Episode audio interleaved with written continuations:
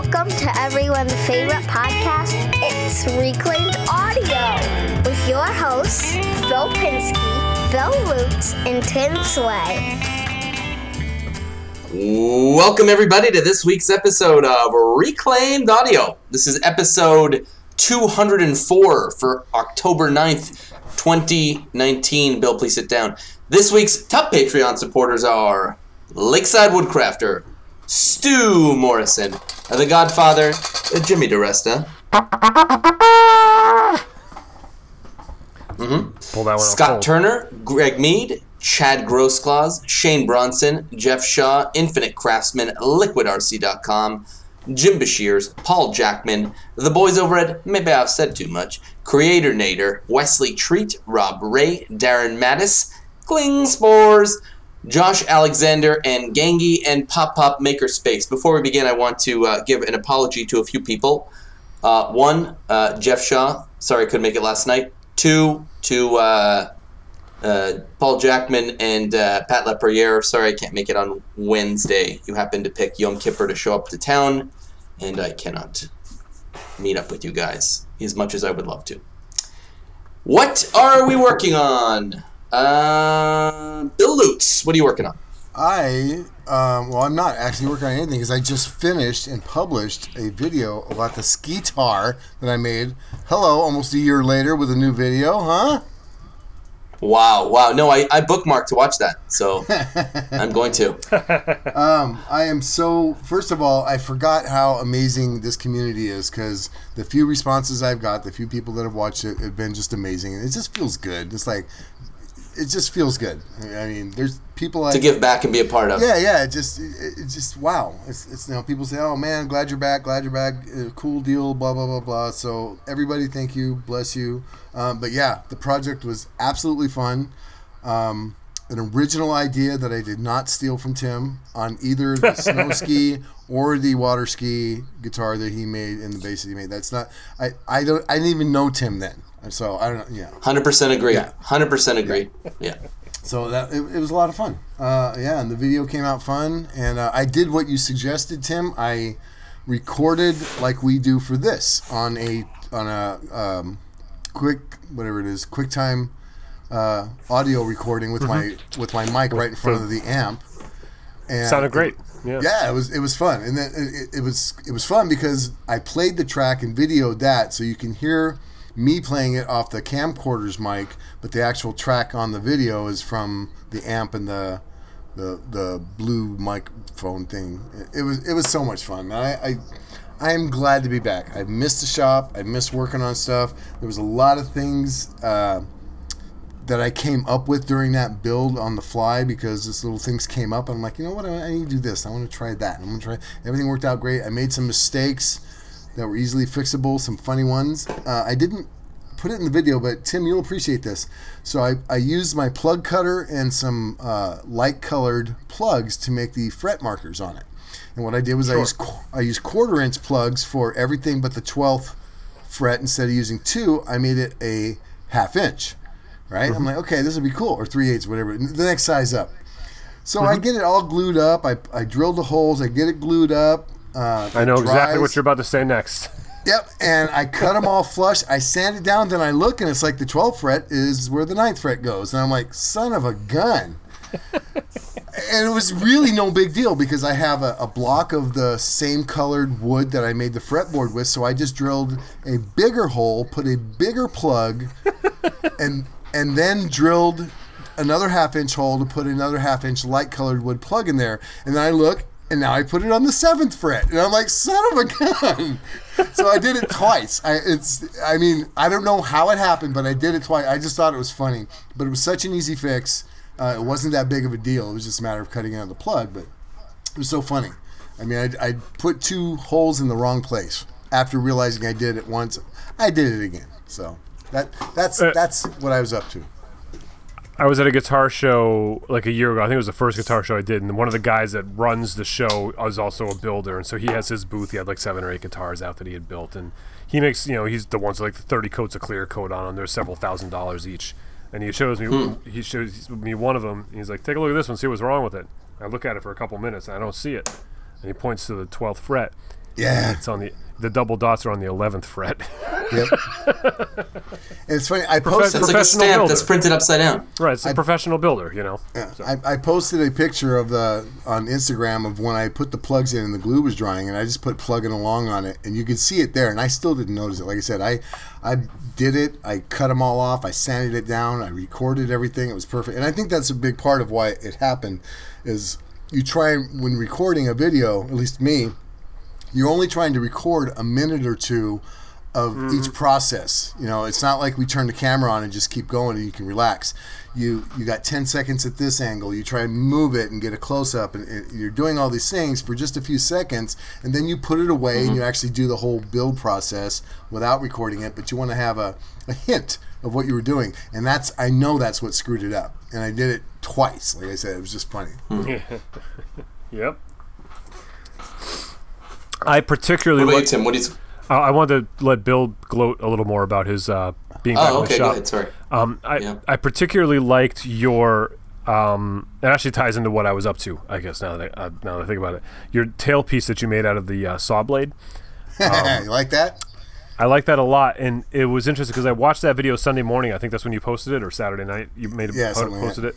Yeah. Um, I watched it Sunday morning, and it was after what I was up to was I was at the Capital Region Guitar Show in Saratoga Springs, New York, over the weekend with my family, um, and I watched it Sunday after the show, like Sunday morning when I got up. Um, and uh, but Saturday there was a guy at the show. What it's like a ticket price to get in, but they say if you bring a guitar to trade or sell, because there's a lot of vendors and swappers and stuff there, then you can get them for like five bucks instead of seven. You know, so everybody brings a guitar in just to save two bucks, even if they don't want to sell it. And this one guy, this one guy had brought a ukulele in that he made. Um, and so we, I was talking to him. He's a very talented builder. He's using all like exotic woods and stuff. I didn't Right, like right. lecture him or nothing, but you know he's an older guy, and but he, he had some really clever ideas and some stuff he was doing. But the one thing he did was he had a tailpiece that he made on this little ukulele, and it was all made out of wood. And instead of bolting it down tight, he had just one bolt through the center of it, and it had a little arm sticking off of it, almost like a whammy bar, so you could actually wiggle it. Oh, yeah, yeah, yeah. And so I was looking at it, and I was like, I really like this. I took a picture of it. Um, I was like, I'm gonna steal that from you. And he said, Don't worry about it. I'm giving it to you. You're not stealing it. And I was like, That's awesome, you know. And then, I s but he was saying, but the downside of it is that you know, if you got to put it right back perfectly, or you're out of tune. And Right. so I was like, well, and so we started brainstorming on it. And I was like, well, what if we put a spring underneath it and, Yeah. and had a solid point, and you could have a screw adjustment. You could screw under it to t- adjust tension to pull it back to a position, you know, and and um, so it'd be like a fun homemade whammy bar, you know, or vibra Yeah. bar. Um, and so Detent would be good. yeah, and um, yeah, just call it because it's not like a full whammy bar where like dive bombs, but it just wiggles it a little, you know. Right, right, right. Yeah. And so then, so that was like fresh on my brain, and then I was looking at your saw blade, and I was thinking, oh, that's spring steel, that's perfect. And then I was thinking about like, that's right, this guy's a woodworker. I got a plasma cutter. You know, Right. I was like, I could, I could maybe take this to another level and make my own tremolo bar. Um, that's a little bit that just looks different than what you can buy. You know, relatively, uh, like I, you know, I just got my my brain kind of going. So, uh, You know, the, the reason I did that this- that was that was problem solving for me because I needed a way to ground the strings, and um, the easiest way because the the pickup that I was using it had the insulated wire all the way down, so I couldn't tap into the pickup that was real close to where the the, the uh, bridge would be. So I'm like, well, I can make a tailpiece if I make it long enough. I can go all the way down that ski to where the jack is going to be, and I can I can tap. So that same screw actually bolts the housing for the jack, which grounds it, which is actually the string. So I mean, it's it was just a way of me figuring out that th- how would I ground the strings. That's why that tailpiece came about. It didn't come about because I thought it would look cool, although it looks really cool. yeah, no, it's a great design feature too. Like Yeah, that's one of those happy accidents. you Yeah, know? yeah. It's just it's like I can ground the strings easier this way. Um, it was just yeah, it was just a problem solving. That's one of the many problem solvings I had to come up with. So that was great. Thank you, Tim. Cheers. Uh, Phil, you want to talk? Nah. Uh, I actually didn't get a chance to make anything this week. You make me happy. Well then, job well done. um, let's move into our topic, um, and it is all the wrong notes, and that's really shorthand for um, even though you played the wrong notes, the sound came out or the the, the song came out great. Um, so we just sort of shorten that, but um, I think this week's topic is about all of the sort of um, mistakes that we've made that turned out to be great, or using something wrong, uh, like or using something for its for a, a, purpose that it wasn't intended for, Exactly. and and getting a really great outcome. Yeah, yeah. You know, so like. Uh, I don't know, bolting a circular saw to a piece of plywood, turning it over, and then you've got a uh, Table saw. you know, a makeshift table saw, that kind of thing. So um, let me kick one up because I got a good example of this. So back when I first started making the whiskey boxes, um, I didn't really have as much access to material as I do now, and um, and and I I cut some. I guess maybe they were probably inch thick pieces, and I made them just rec- rectangles and long rectangles, and I was using them as the lid frame and I realized that I had cut one of them too short, and I didn't have another one that was going to be long enough. So what I did was I uh, found an offcut that was, if I had joined the two of them together, would be uh, would be long enough that I could do it. So I basically made a scarf joint out of two 45s. Right. But then I figured, how are these really going to stay together? Because they're not, they're end grain to end grain. So what I did was I ran them both uh, down the table saw and made a uh, just a channel, and then glued in another another a strip of wood to make basically a spline. Before I knew what a spline was, Right, right. it just sort of made sense to me. And uh, and you can't really tell once the thing is stained, but it was one of these boo boos that turned out great, and it taught me a good skill. Um, so and and I think reclaiming does that a lot. You kind of really just have to work with what you have. Like you can't run out and buy more, especially if you're trying to match or you're trying to do some kind of green continuity or whatever the case may be. But uh, it, it teaches you to be super resourceful with the little bit that you have, and and that was that was a lesson for me. It was scarf joint and spline to get a little bit more out of what I had. Nice, very nice. That's, that's fairly common too. I mean, uh, not a scarf joint, two pieces of wood together if they're not end grain, um, is definitely a way. Even when you're doing cove or something like that in your bathroom on the you know on the floor, you you scarf joint those Yes, pieces of wood together sure. so you don't have that gap. You can't see light through it. it. It's much better and everything. So what you did was pretty smart to get that strength back in there with that spline. Well, I had already cut the 45, right? Right. 'Cause for the corners. So kind of the scarf joint was already like that was that was taken care of for me. Well done. But thinking, but it, I said it very quickly. But it took me a good half an hour of scratching my head, going, "How am I gonna get this to work?" And it was like one of these. Um, it had to go out the next day kind of things, and it was 10 o'clock at night when I made this boo boo, which is not surprising. Um, you know, given that I made the mistake because it was so late night because I was so stressed out. But then that was a time well spent just sort of thinking, how am I going to get this to stick? I know. I'll run a piece of wood through there. Anyways, so that was um, that was probably one of my proudest um, mistake creative problem solving things. Yeah, it's that, and you know, that problem solving that sparks that uh, imagination. What about you, Tim? Anything what- you got? I, I got some stuff. I'm, you know me. I'll talk. So go ahead. Yeah. Um, get, get it in now. Yeah. Yeah, I'll, I'll throw a quick one. Um, I the, the when we came came up with this topic idea, I just I just started thinking about kind of like you, Phil, like when I started, and I I really didn't have much more than a skill saw, you know, and a drill, and um, and I think about all the things that I used to be able to do. Like I, you know, you know, sometimes you go back through your your photos that you your drive of photos or whatever and you're like oh wow i forgot i made that or i remember making that and and um and I, I think about how i did it and like the the ways that i did it with the tools that i had and it took like forever you know what i mean but it was all possible so i mean i really believe like I get the comments all the time in my videos. Well, sure, fifty thousand dollars worth of tools. It's like no, you can do all of this with a skill saw and a drill. Like I used to do all of this Right. with a skill saw and a drill. Yeah. Just took ten times longer, you know. But so Right. what I got really good at is I didn't have a table saw for like the first couple years that I was, you know, a part-time business, and uh, I did everything with a skill saw, and uh, I was I was making um, I made a, a cabinet like a uh, it was like a credenza, uh, f- that floated and hung on the wall in like a French cleat, and um, and uh, it was all it was like a plywood box with real wood doors, and then it had a real wood trim around the front, and so I had to do the real wood trim on the front of the plywood, and um, so I, I cut quarter inch strips with my skill saw just off the boards, and you know like I mean it's on a table Wow. saw, but uh, so I mean I did all s- sorts of stuff like that. I used to edge joint with the skill saw. I don't even know what edge jointing was. I just knew that I put the two boards together and they weren't straight. So I grabbed the straight edge and I clamped it down, and I would I would take a couple passes sometimes to just do these little thin eighth of an inch strips, you know, off of uh, off of these boards, and until I could put them together and they would stay together. Um, So that was like what I thought of as like that.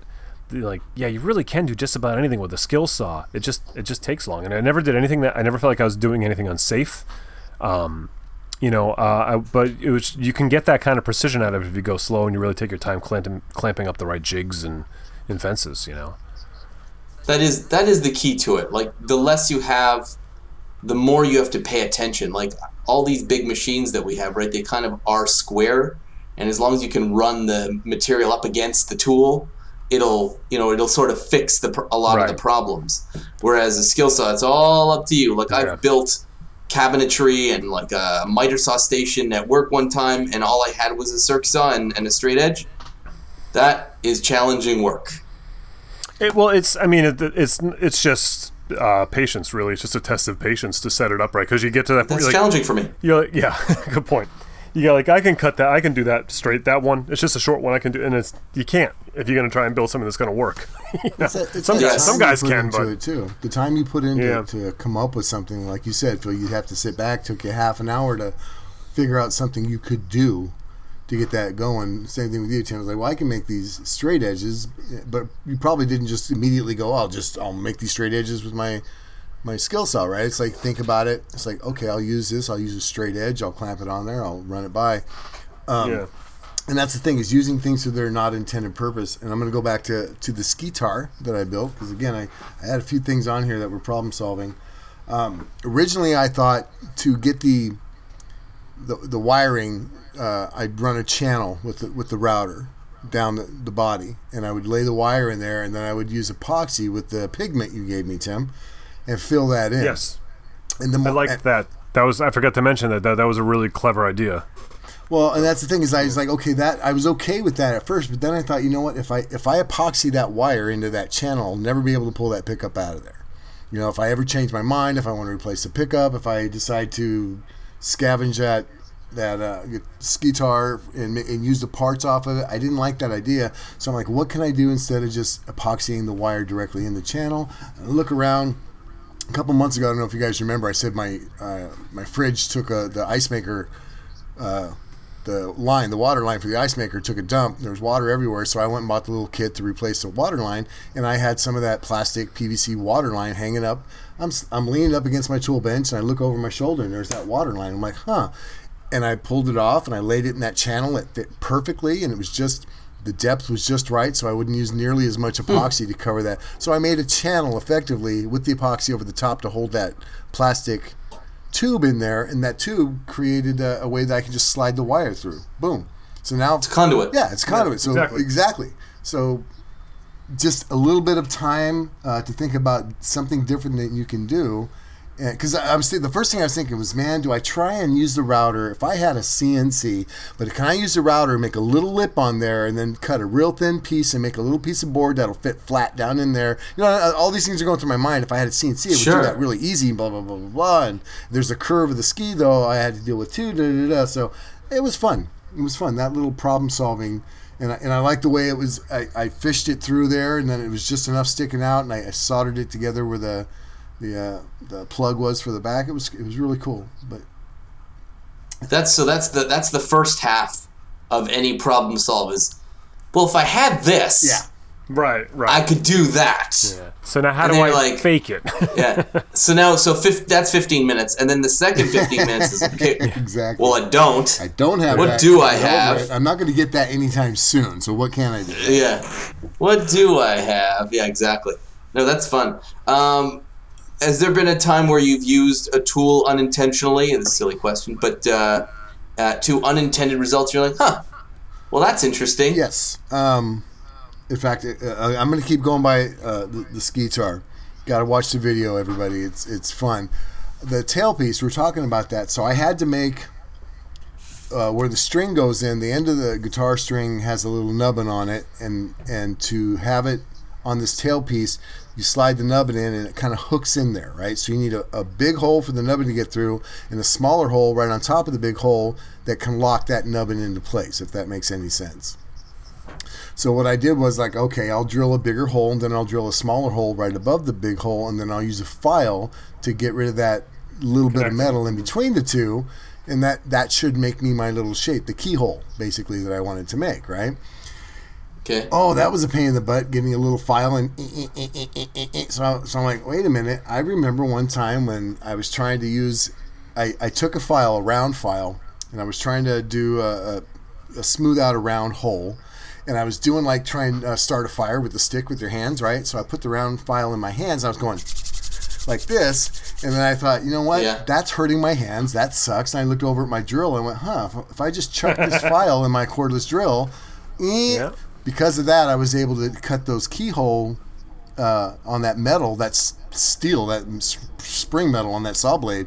Uh, it made quick work of that to make that keyhole by using that file. Interesting. Chucked into my drill, and then me and you know, go backwards. I don't know why, but if you go reverse on the drill, it cuts better on the file. Huh. You know what I was just thinking? I actually thought you were going to say something way more outlandish because that was really smart. I was thinking you were going to go a whole other direction.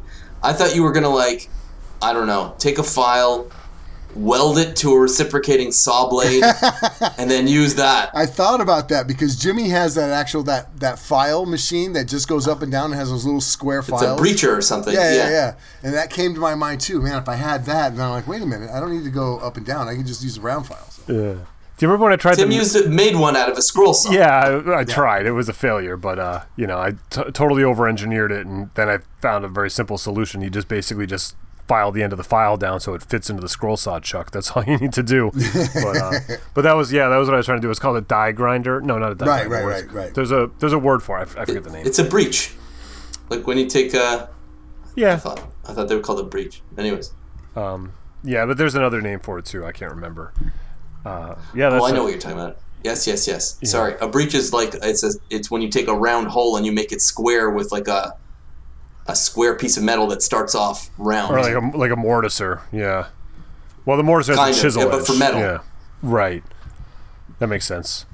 Yeah, no, I I, love don't know these how to do moments where we where all three of us really have no clue what we're talking about. Right, talking about, right, mm-hmm, mm-hmm, yeah. mhm. Yeah. Mm-hmm. oh yeah, yeah, unicorn. Yeah, I know what you mean. Yeah. Uh, automatic metal file.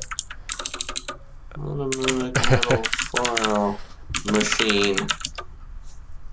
Uh, I'm- can't wait to see what comes up. It's on called this a, it's called a die filer. die filer. I was filer. close with die grinder. Yeah. Yep, die filer. I knew it wasn't a die let's grinder just- because the grinder spins, but so, Vance and I had a fun, uh, a fun little aha moment today at the shop. Um, Do tell. so Vance has been building this trailer. I don't know if you've seen any of that stuff. In, I've, I've been watching Instagram you. Yeah, stories. yeah. So so Vance has commandeered my electric trike from a couple years ago. I had to move the handles in for him, so now he he's into the electric trike, and he wanted to build a trailer, and I'm trying to let him do as much of it as possible. Um, you know, I I have to cut some wood for him here and there on the on this you know this chop saw or whatever, but and I'm you know teaching him how to do stuff. So he's learning how to like you know do some measuring. It's homeschooling, you know. He's learning how to do some measuring. He's doing some screwing, some nailing. I had him using a stapler for a while, like it's like a brad nailer. Um, I had him. I bought some caulk, and I had him caulk the, the top of it so it'd be waterproof. And he's been doing that and teaching him to run his finger along it. And he comes out, and his hands are so black that mom is saying, "Okay, you're wearing gloves from now on." when you use that stuff." Uh, because he's nine, you know, and it's it's hard. I mean, I'm I'm a grown man, and I make a mess trying to do that. My brother-in-law was a master. He could he, just his pinky would be dirty, you know, and, and everything would be perfect. But it's you know. Um, But so he's been doing all that. So so the last step that he has to complete this, I mean, he's got stuff he wants to do on the inside. He's got to make a folding desk and all this stuff. Um, but the last step of it was it's he wanted a back door for it, and uh, it's a triangular shape. It's like an A-frame. Um, s- So the problem was uh, if you can't make it like a tailgate because the, there'd be like the point of the triangle going down on the ground, it would just break. You know, it's all made out of hollow core door, so it's all pretty flimsy. Um, and then if we put hinges on it, it's kind of weird because it's a triangle, so it kind of opens up. You know. Yeah. So that was what like we a were DeLorean. yeah, you know, it kind of opened up to the side and like a like a really bad DeLorean, and not that they Okay. not that they were good, but Yeah, not like the good ones. Yeah. but so we're I'm trying to think of us, and it's you know I want him to do it. I don't want me to be out there like putting piano hinges on and doing all this stuff. I'm trying to find some solution that that he can do. So I was thinking like, well, what if what if I put like three indexing holes in each one in each corner, and then just put pins on the the cart on the so he could just slide it onto these pins, and then there's like maybe there's like a little drill hole, put like a cotter pin in so it doesn't fall off. And then I thought it doesn't need three; it just needs one on the top. So if he if we have a bolt going through the top, and then the door, the whole you know it hangs on it, you just push it back and forth like a pendulum on this one bolt at the hmm. top. And so then you just you could push it up to the side, and then have a little thing that pulls out to hold it up. You know, or just put a spring clamp or something on the edge to hold it up. And then when it swings down, you can have a little latch on the bottom of it so it's not swinging back and forth while you ride around. Or like so- Jimmy's uh, guillotine that he just made, he might chop his little arm off trying to get the bike out. yeah,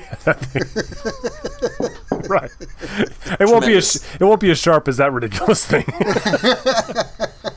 but uh, but so uh, so that was pretty exciting when it you know because he was like all the ideas like he wanted to make sure he could like latch it when he was inside or latch it if he's outside so he could lock it from both sides and so I was thinking like um like we have our shower door outside like an outdoor shower door like it's a fence latch you know we can open it from both sides I was like just trying to think how we could fit one of those in there it was all complicated until we came up with a simple solution of just this just this one pivot point that it can spin on Right. and That's uh, very smart. And Vance got so excited, like when we, because now all of a sudden it made sense. Like it was everything he wanted, everything we wanted. He could do it himself. So he spent the rest of the day building his door. Next time he's there, we'll actually drill the hole and put it on, and you know, For for future awesome. uh, A-frame bicycle trailer doors, uh, what about uh, like you said a tailgate, but only partial up, just enough to make it like a ramp, so you lay that down Yeah. and wheel a bike out. Yep. And then have uh, like a tent flap for the top part. Yeah, that was a thought too. Um, we were thinking about doing like a like he well he wanted to have a door just cut out of the triangle, so like a hobbit door. Okay. You know, like, a, but um, but I was like, you won't be able to. I was like, you you'll just be uh, barely be able to get in there, buddy. I was like, because it, it's just not that big. you know, I was like, you be need the whole cool, thing to open up. Yeah, it would be way Yeah. cool. So we'll see. I mean, then now he's like realizing he's like, oh, it's getting dark in here. It's like, yeah, you got a roof and four sides and no windows. Time to introduce some Actually, it's a- battery-powered LED lights stolen or reclaimed from a uh, Christmas tree thing. he he has some string lights, and we we bought like a five dollar little LED light that he stuck on there. It sticks on a magnet. Uh, but he wants some solar powered. Nice. uh, which I thought was cool. He wants to put a solar panel on it, which I have from I was which gonna say, I didn't put you have some bike. with that bike build anyway? Some little tiny. solar- Yeah. Yeah. I had fairly large ones. I think they're like 12 by 18 inches. I have two of them, um, One on each and side. I have a and I have a You could live in that thing. I have a converter for it that like the it, it was supposed to charge the bike and it would have taken like you know two days to charge the bike, but it would have charged it. But but for like LED lights, I mean, it'll charge them no problem. You can just run them, you know, in the daylight. But um, yeah. So that's that's future potential trailer builds. He's That's fun. he's so funny with this thing. He's just been like I mean it's been like 6 weeks he's on that. He's just just every every chance he gets at the shop, he's just he's just digging in. He's working so hard on it. It's really Huh. it's really neat to see. You've got all those door skins. You could make a teardrop trailer because it could so easily bend and wrap around that round shape. Well, we Be fun also. he's got a lot of trailer ideas. We were talking. He wants to build a trailer. he's in the trailers right now. What can I say? Um, he wants to build a trailer uh, for my kei truck. Like he wants to, you know, start just keep going. Like he wants to get bigger and better. Oh yeah, he's gonna make it too big though. That truck can't pull that much. And that's what I told him. I was like, eh, stick to the trike. Gotta keep it small, like Matchbox size. That, that reminds me in the in the what I'm up to uh, uh, for the beginning. I, I forgot to mention that I'm going to the the Maker Camp up in uh, East Durham, New York this weekend. Um, the 11th through 14th. I'll be there on the 12th is when I'll get there up by Dures's place at the Blackthorn Inn. I guess is the name of the place. So, so I'll be there with Maker Made CNC. And because you said about the hollow core doors, like I actually just I just pulled them all out. Uh, I'm almost out of hollow core doors because I'm bringing like six or seven of them with me up to this uh, show to cut stuff out on the the Maslow, the Maker Made CNC. Um, and I just had the idea today that I mean we were we were making I already started making some little like tchotchkes to hand out, and we were saying how we would do like um we were trying to figure out what to do, and since the event is a lot of it is about um like like sort of like hands-on and educational and stuff, I was like, well, why don't since since the CNC, the whole principle of the CNC is it's making CNC available to the masses. It's like why don't we just show people like how it works. Like so we'll like we'll like I'll I'll open up a file on the computer and I'll say, you know, your name is you know is Matt and so I'll write Matt and I'll put a circle around it and I'll send it to the Maslow and we'll cut it out because the eighth inch will all be one cut and so we can do these demos. But then I had this idea today too that we can do at the same time is um I thought I'd try to make a guitar while I'm there and just cut out layer after layer of the guitar body um, from eighth inch, Oh, sick. and then because TotalBoat's there, and we're gonna do some stuff messing around with TotalBoat, and and then use their epoxy to stick it all together. So I see if I can actually l- cut out a layer. Like every time I ru- we run the CNC, we'll cut out another layer of the guitar while we're at it. You know, I think because if each piece is an eighth inch thick, so I need at least like twelve. You know, if I Yeah. got just like twelve cuts, and and they'd all be different too. I'll do them like I'll do like maybe like part of it hollow, like a chamber, and then parts of it'll have the pickup holes cut out, and parts will have the neck holes cut out, and parts won't. So it'll all be different, and you'll stick them all together. So I, I just grabbed my kit guitar that I made the DIY guitar kit video with, and I just like threw that in my pile that's going with me to the to the maker camp because I'll just like literally pull the neck and pickups right off that and just stick it on that thing right there if I Smart. can. If I have time, you know, while we're there, we'll see how it goes. But so could be a make- lot Design it with fun. reference holes, so you just stick a pin and then yeah, yeah, exactly. every I'll layer just goes over the pins. I'll put some chopstick uh, indexing holes and uh, stick Yeah. chopsticks through. Exactly. And then there's That's no fun. then there's no sanding even. You know. Yeah. How does how does plunging work with the Maslow? I thought it was just an X Y. Does it have it a Z axis? It has a z-axis. Um, it has about an inch and a half of travel, Okay. which is like if you set it all up perfectly, right? Because Okay. it, what it is is is a little motor that's on the, you know, like if you have a, a router, there's a thing you spin to make it go up and down. You know, it's like the plate. Yeah, yeah. Uh, they have a motor. There's, it works really well. They always recommend the Ridgid router just because the way that thing's designed, it has a turn screw. Oh, so it there's a- mechanizes or it automates the existing plunge mechanism. Exactly. So there's a little motor Ah. on the on the Acme thread that you would twist by hand, and then there's a Okay. bracket that holds that motor still. So when you activate the Gotcha. motor, it spins it down. So it really is for like sign making. Like that's what this is really for. Yeah, I mean, you know, the the the biggest problem with it for doing stuff beyond sign making or like 2D stuff is um that Z axis is really slow. Right. Um, it's- and short. It's yeah, and short. So you you don't have seven inches of clearance like a you know like my CNC machine. But one of the ways people get around that is they um they cut a hole out in the four x eight sheet that's the back backer of it, and so then you can put Yeah. taller things in there and you can move them in and out. So if you want to if you want to cut three inches, you put do the first inch and a half, and then you slide it up an inch and a half and do the second inch and a half. So there's like little tricks like that you can do. But Okay. it, but again, it's like that's you know time is money. It's quite the hack. Yeah, that's That is using not using it for its intended purpose to get better results. So very thematic. Fits in. Glad I brought that up. fits in. Yeah, the, there's a people that are the people that do this stuff that are really into that. Like, I mean, I have another CNC, so if I need to do that type of stuff, I just I don't do it on the Maslow. I, I I've got, I've Right. got it easy. But if you're like a lot of these DIY people that are into that, they're like really into that. Like these like these like garage makers, they're like I'm gonna make everything, and I'm only gonna spend three hundred dollars to do it. You know, the, like the Right. it's a hobby. You know, and, they- My time is worthless. Right. this is this is how I want to spend my time is on the weekend is like hacking this code and, and figuring this out and Right. and they're really interesting people and they do amazing things with these uh, with these machines. Just absolutely amazing things. Like I've barely scratched the surface of what it can do. Because when it gets hard, I just go to my other machine. Whatever, Right. whatever happened to the shaper? Still around? People are getting them. they're starting to yeah, they're starting to show up. Um, I see yeah, I, like that doesn't interest me personally, but I do see its applications. That thing really is legit, as far as I can see, really for sign making. Yeah, I mean it's definitely a portable. Like you can take to the job site literally mm-hmm. and lay it out almost on the wall that you're going to hang the sign on and cut. You know what I mean? If you mounted or glued somehow a piece of plywood to a wall, you can actually take that shape or do your domino layout, Yeah. take that shape Yeah. cut the sign out already fixed and mounted to where it's going to go. Yeah. Pull the wood off. Yeah. I mean, it's a trip. It's a trip. Yeah. Well, there's that, but like it, I think also like uh, you know like a ShopBot or whatever, one of these giant four by eight foot CNCs are super expensive. Yeah. and this really just replaces that because you could even go by five by ten foot, um, you know, sheets that they have now of all this uh, laminated strand board and stuff like that that you can make signs out of. And this thing, it's as big as you want it to be. Yeah. I'm I'm I'm extremely excited to see what the future of that will be because right now with the domino tape it's it seems still pretty complicated for what it could do with the right technology because if you had just a port a, a, a router that had a screen on it that allows you to just by loading in a picture and it knows where it's at on that wood without the tape you literally eliminate 90% of your le- your your setup you know what I mean Yeah. With that thing Yeah. The, the, yeah. It will get that smart. I think though. it will It- I think it will You probably just have to put a few reference points that it can see. I don't even think Well, I mean, I, feel see like- it. I think you just have to tell it where those reference points. It doesn't have to see it. If, Well, I, when I say see, I mean like there's got to be some kind of Yeah. sensor limits to it, so it knows where it is within that confine. Have you ever messed around with the app on your phone where you can like hold it up and it tells you how tall a building is and how big a Yeah, chair is and all that stuff?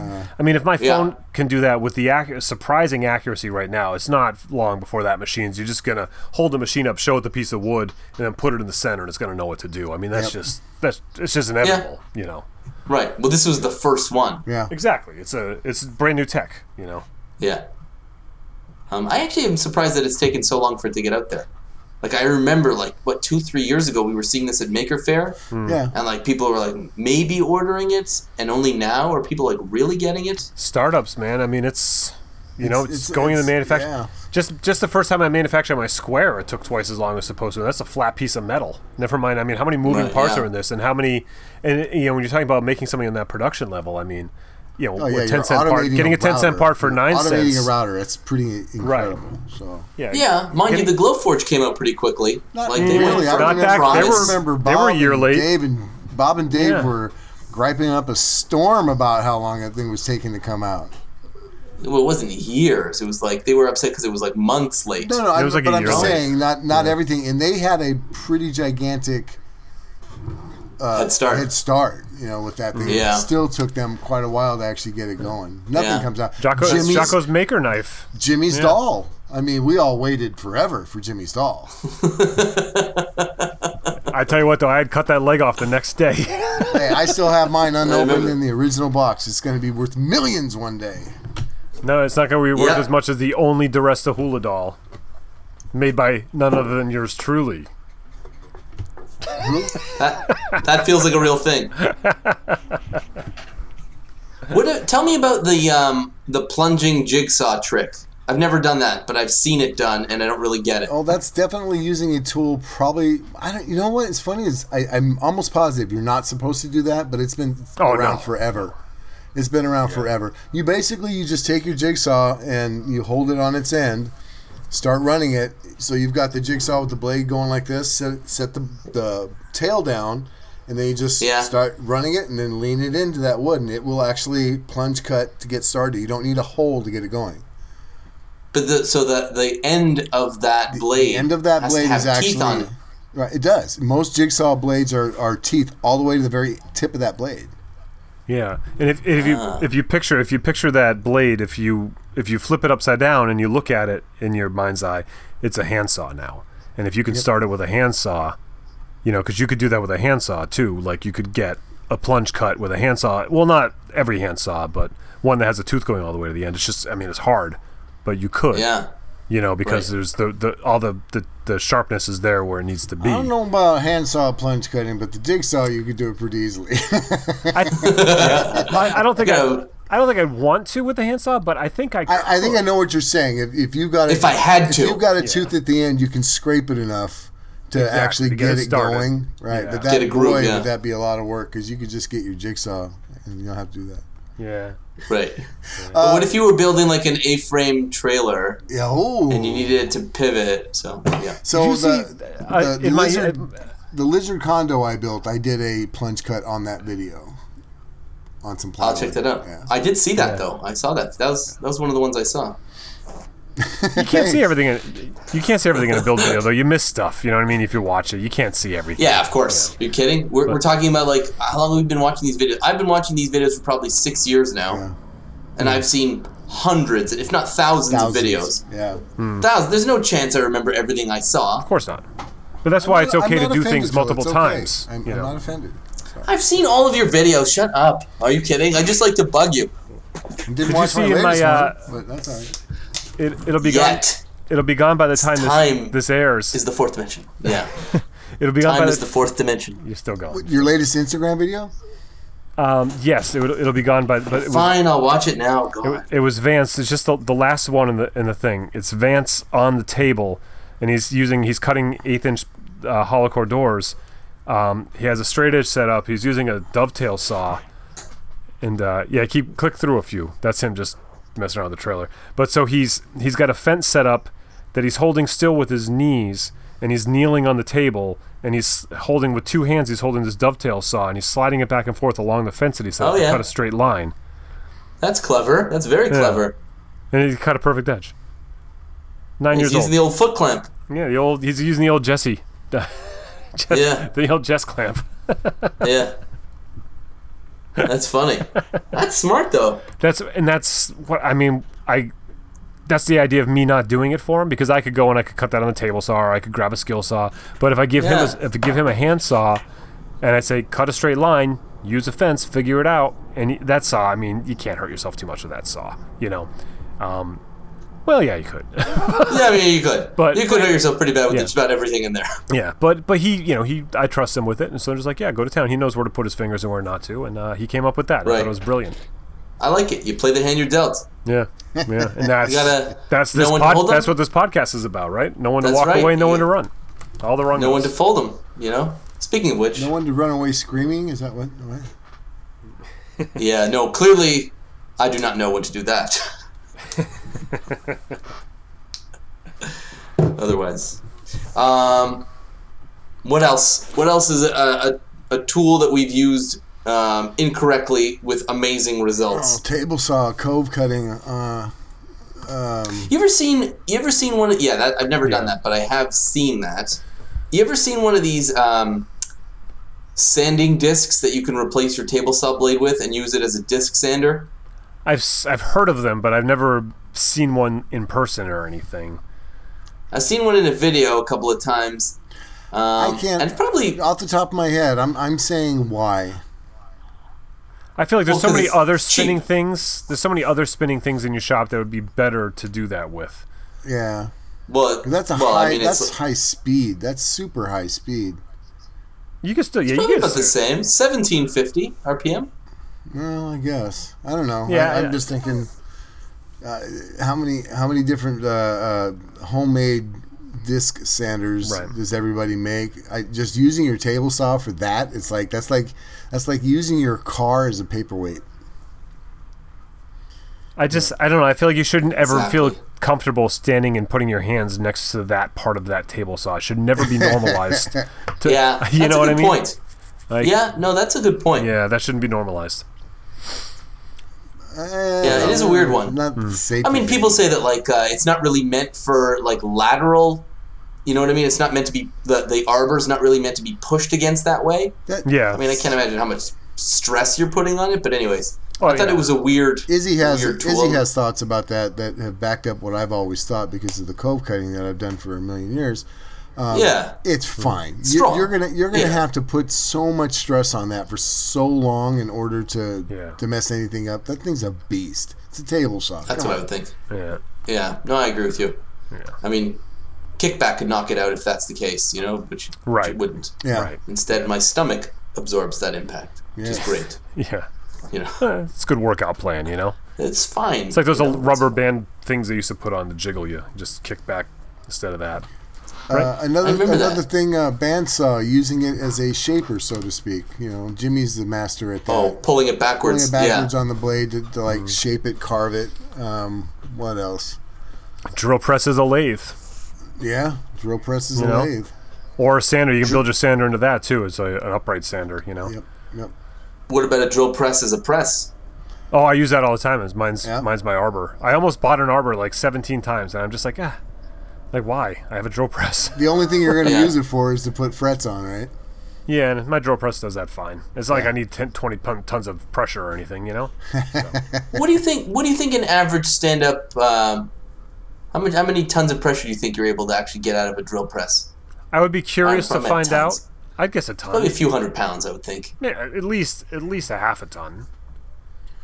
It's What it's pretty small gearing. I mean, you're not getting a lot of you're not getting a lot of uh, uh, depth, but you certainly that gearing because you can those. Yeah, I, I would say you can get. I don't know what an arbor press does, but a drill press is probably a good eighth of an arbor press. I would think easily. Hmm, that's interesting. It's not really what it's made for. You shouldn't be you, use it for a press, absolutely all day long, every day, but not for the types of uh, poundage that you would use an arbor press for. Yeah, I mean, if Right. you're pressing ball bearings into machinery, don't use your drill press. Like No. that's you know, but uh, At least not more than a couple for- times a week. You know. yeah. But if you're pressing Right. pressing frets into a guitar fingerboard, it's fine. all day long, Yeah. all day long. Just you have to remember not to turn it on when you have the the fret call in there, like because it's such a habit when you go walk up to the machine to and then spin it on, and I was like I I don't want to spin that Oh, thing. So. oh! Another thing I got to use this on this uh, again. Did I mention I made a video that everybody should watch about my skitar? Huh? no, Uh, yeah. do go tell. So Yeah. uh, uh, I got a chance to use my Klingspor uh, mop sander thingy in the drill press, and it's and awesome. It's awesome. It was exactly what I wanted it for. Was to do the the neck, some of the sanding on the neck shaping after I used the the um, spoke shave. Put that drill Yeah. press thingy on there. I even gave uh, Mike, if you're listening, I even gave you a little. I held your sticker up in front of the camera with your name and address on there. Uh, a little sponsor stuff there. and But- your home address and your home phone number, which I thought was a little bit inappropriate, Bill. also blood type, super Yeah. weird. Yeah, and all those pictures you had, I don't know, that was a little creepy. Hey, Of your everybody's kids? Got don't most of their pants on. Come on. Ridiculous. But yeah, so I mean that worked out really well. So there's an idea of using a drill press for maybe not what it was intended for, but that mop sander in that drill press is amazing. So definitely. Did you did you ever see those planers that they make for the drill press? They have a planer blade that goes in there. And so there's like a like a three inch circle, and then inside that there's like other circles that spin with planer blades. Uh, it's free To do what? To plane. As well, So you would lock your drill press into position for like a height Yeah. of your, and then you would slide things through and s- somehow keep your hands. I don't so know. you're, you're talking about like the Sounds bottom of the bit is where the planer's at because I've used a drill press. Right, so with- it's like a. Well, I mean, I'm sure I've done that too, where I've locked a bit down in like a Forstner bit or something. yeah, yeah, Forstner But uh, bit. yeah, no, this is actually this is actually made to do that. It's got like so there's it's like a planer blade. I don't know. I remember seeing them years and years ago because um, I was looking for ways of flatten guitar bodies when I had the skill saw and a cordless drill, and I was like, you know, I had my drill press, and uh, I was looking in that, and I watched a video of some guy using it. I was like, I'm not doing that. that sounds terrifying. Flattening. yeah, it was a- not a good idea. Flattening with, and there's another, another example. Uh, flattening with a uh, a router, making it the jig for the router to go back Yeah. and forth. Yes. over it. Which, which makes So way that's what I was going to sense. ask. What, what what's the and we we only have a couple of minutes left here, but what are some of the best hacks for a router? That right there. That's probably one. If you're working with logs or anytime you're doing reclaimed and you've got some funky butt shaped piece of wood that you want to get a flat surface on it, build a quick jig for your router using that as a surface planer. Best thing Right. ever. I had my my neighbor. Uh, you know the house, the houses. There's an apartment and a house on the property where my barn is, right? And so this young man moved into the apartment, and uh, he's building a blacksmith forge in the garage there. And uh, so him and his dad is they come down. I know his dad. He's the electrician that wired my shop. Um, they come down a couple weeks ago, and they're like they're asking me like, "Hey, we got this stump that we're trying to set up an anvil on," and he's like, "For the life of me, I can't get this thing flat." Um, you know, he's like, you know, using a chainsaw. They're trying to, and, and and so they're like, "Do you have any idea how to do this?" And so I just go, "Here's what you do." they're like, all like, "Oh yeah," you know. And I explained how you do that that router trick. The router sled, yeah. And it was just like, just watch their eyes like open up, like their their brains like all of a sudden they got it, like. Oh yeah, dude. I was like, I was like, yeah, just pick the spot. Like, if, if your garage floor is crooked, put the log in the spot you're going to use it, and just level it there.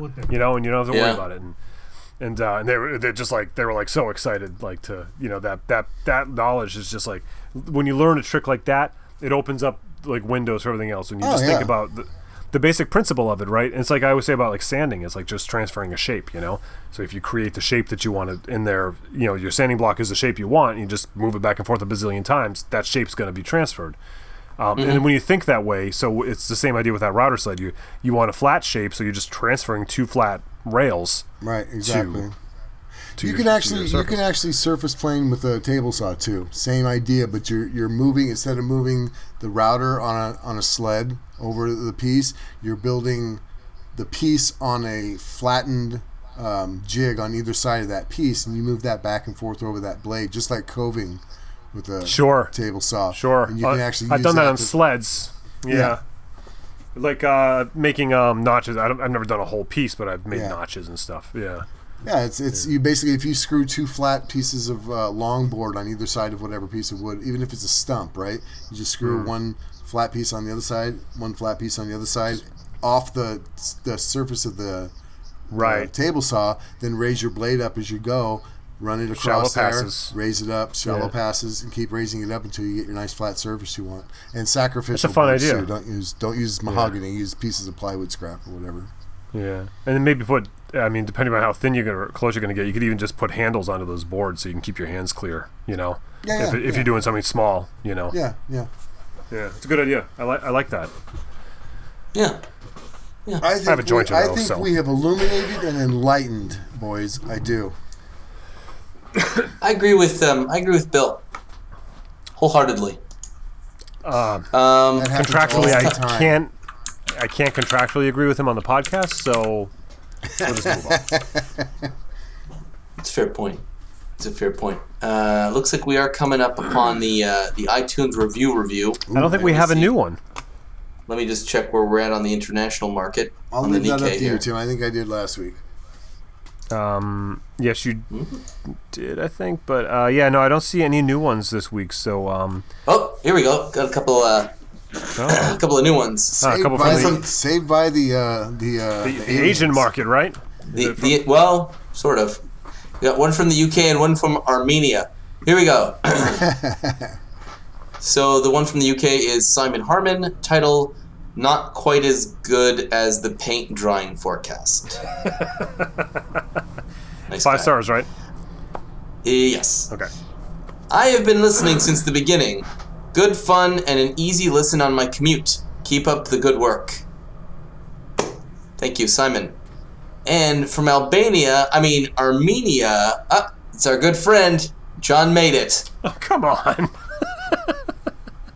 And the title is Jerks. the review is I haven't sent a review in weeks, and you didn't even come looking for me to see if I was okay. For all you know, I could have accidentally listened to the Maybe I've Said Too Much podcast and been traumatized. Just rocking side to side in the corner of the room. P.S. I have no idea what people are going to think if they actually read my iTunes reviews. Well, they'll be in good company because we have no idea either. Um, okay, thank you very much to our British and Armenian friends. Next. Armenian. I, I don't remember where he's really from. He's probably from like Massachusetts. I think he's Canadian. I thought he said Greece, but was that one of the fake ones?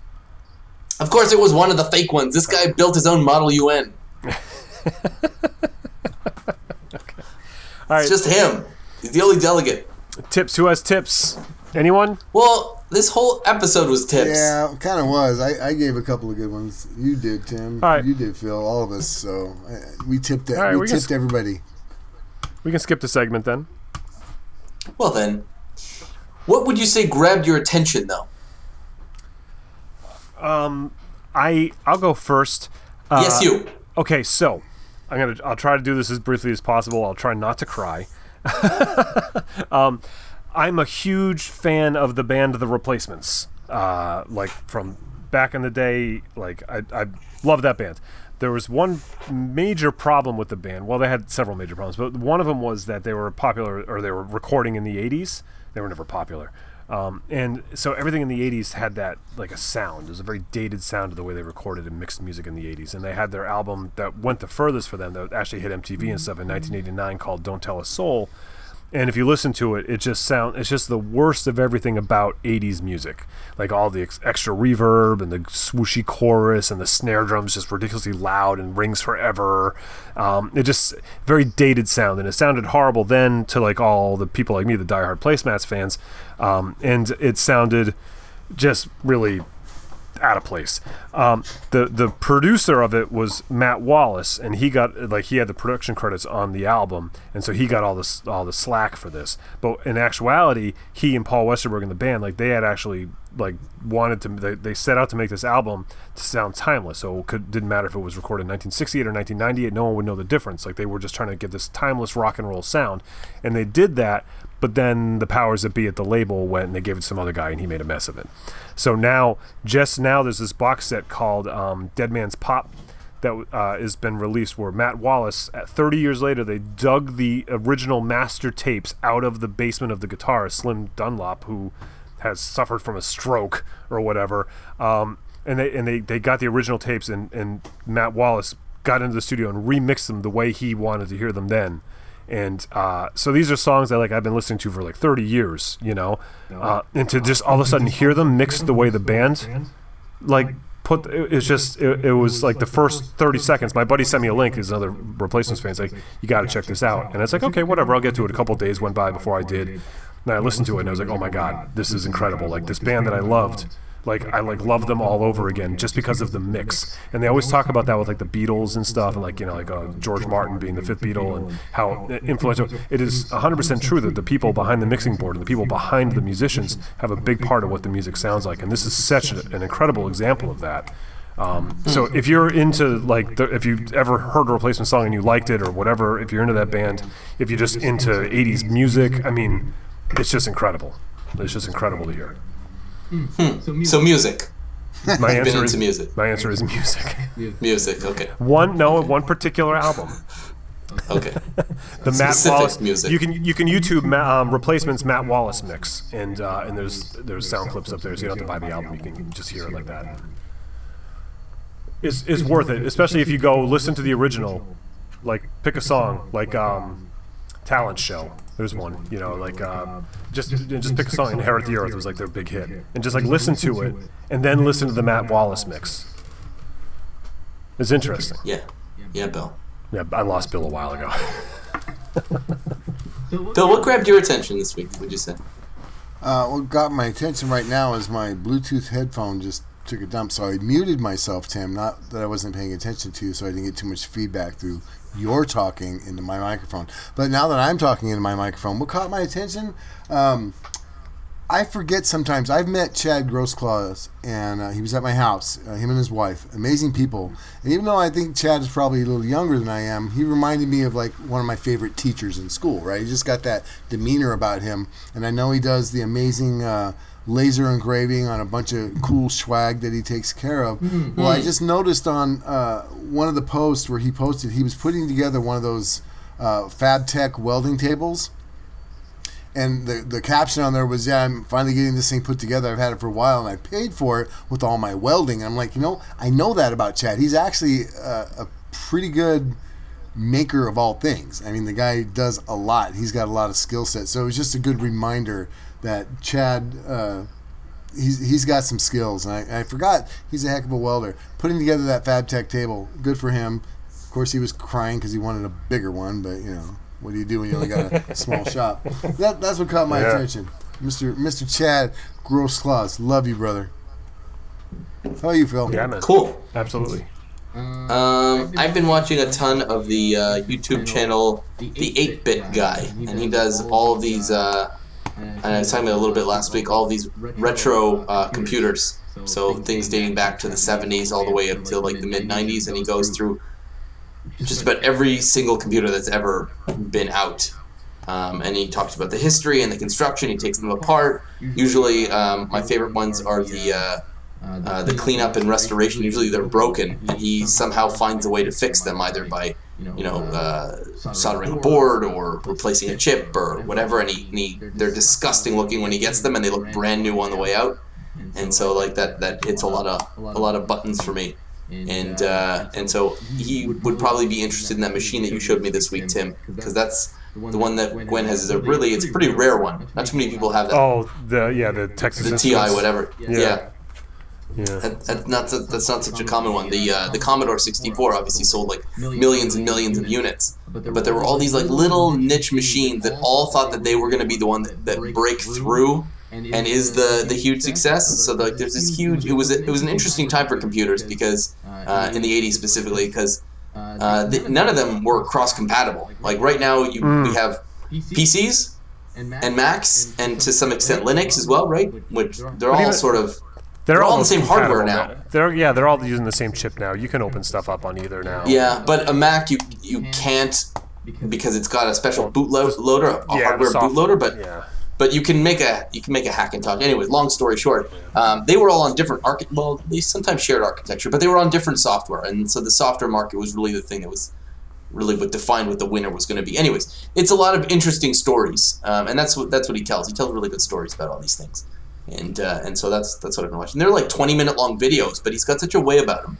Um, it's really cool, and So so, I've been. Uh, mm, Craigslist looking for a Commodore 64, but yeah, Your recommendation is exactly the same one that I just gave that you made fun of me for. Just replace the words music with computer and name replacements with 8 bit guy. And you just gave the same exact review. So don't look down at me like I'm a nerd. That's not why I was looking down at you. Both of you guys are nerds, just so you know. You're- Oh you're yeah, for sure. nerds. Are you kidding? No, no doubt. For sure, Tim's a nerd. Um, so, no, I'm, I am an old school nerd. Old school, no And it was even the same era. Nerd, It's even the same old era school, we're geeking an out old on. nerd. That's right. That's right. Um, okay, and well, that's it there. Our websites, ironandsoul.com, williamlutz.com, timsway.net, newperspectivesmusic.com. Contact us for show topics, suggestions, feedback, all that good stuff. We love hearing from you guys. Um, hit send us an email, info at reclaimedaudiopodcast.com with your questions, comments, concerns, um, or hit us up on Twitter at reclaimed audio should you feel that that kind of feedback is more um, uh, necessary to be public. Um, leave us those reviews on iTunes from wherever you are in the world, anywhere from the UK all the way to Albania.